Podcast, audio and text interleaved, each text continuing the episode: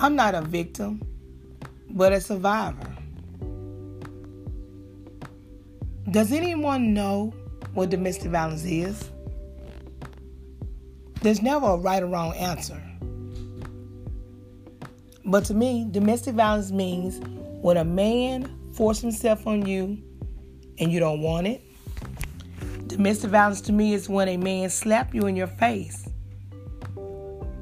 because you didn't get home in time or in the timely manner that he wants you to get there. Domestic violence to me is when a man persuades you to disown your own children because he didn't or doesn't like them. Domestic violence is way more than physical abuse. When a person is involved in domestic violence, their whole world is consumed. Being a victim can cause you to feel depressed, exhausted, belittled, and alone. I have experienced all of these things. I've been through so many obstacles in my life since the age of 12 years old. Being sexually molested by my stepfather, which is supposed to be my protector, but turned out to be my predator.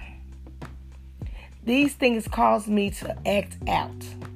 Being angry, being verbally abusive to others, low self esteem, intimidating, mischievous, and looking for that daddy figure in every man I met.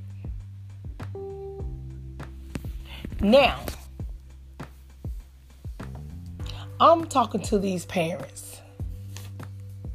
If your child is acting out, don't say, oh, he or she is just bad. They could be acting out, and the behavior issues sometimes will be signs.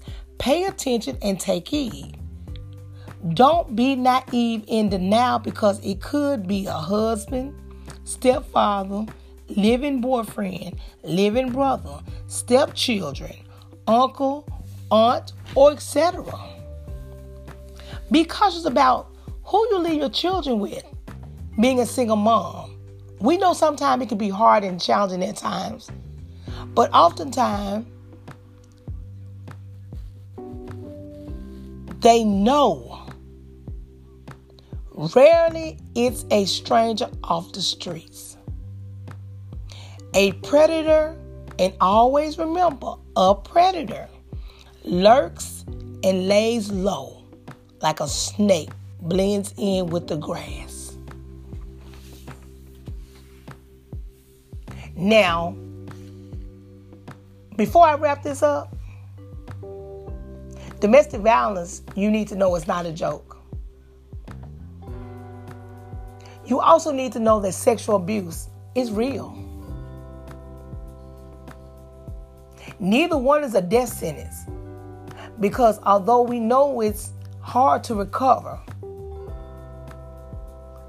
but with God, all things are possible. So never be scared to speak out. Always tell. And if you can't tell by mouth, write a note, a letter, a text, or email.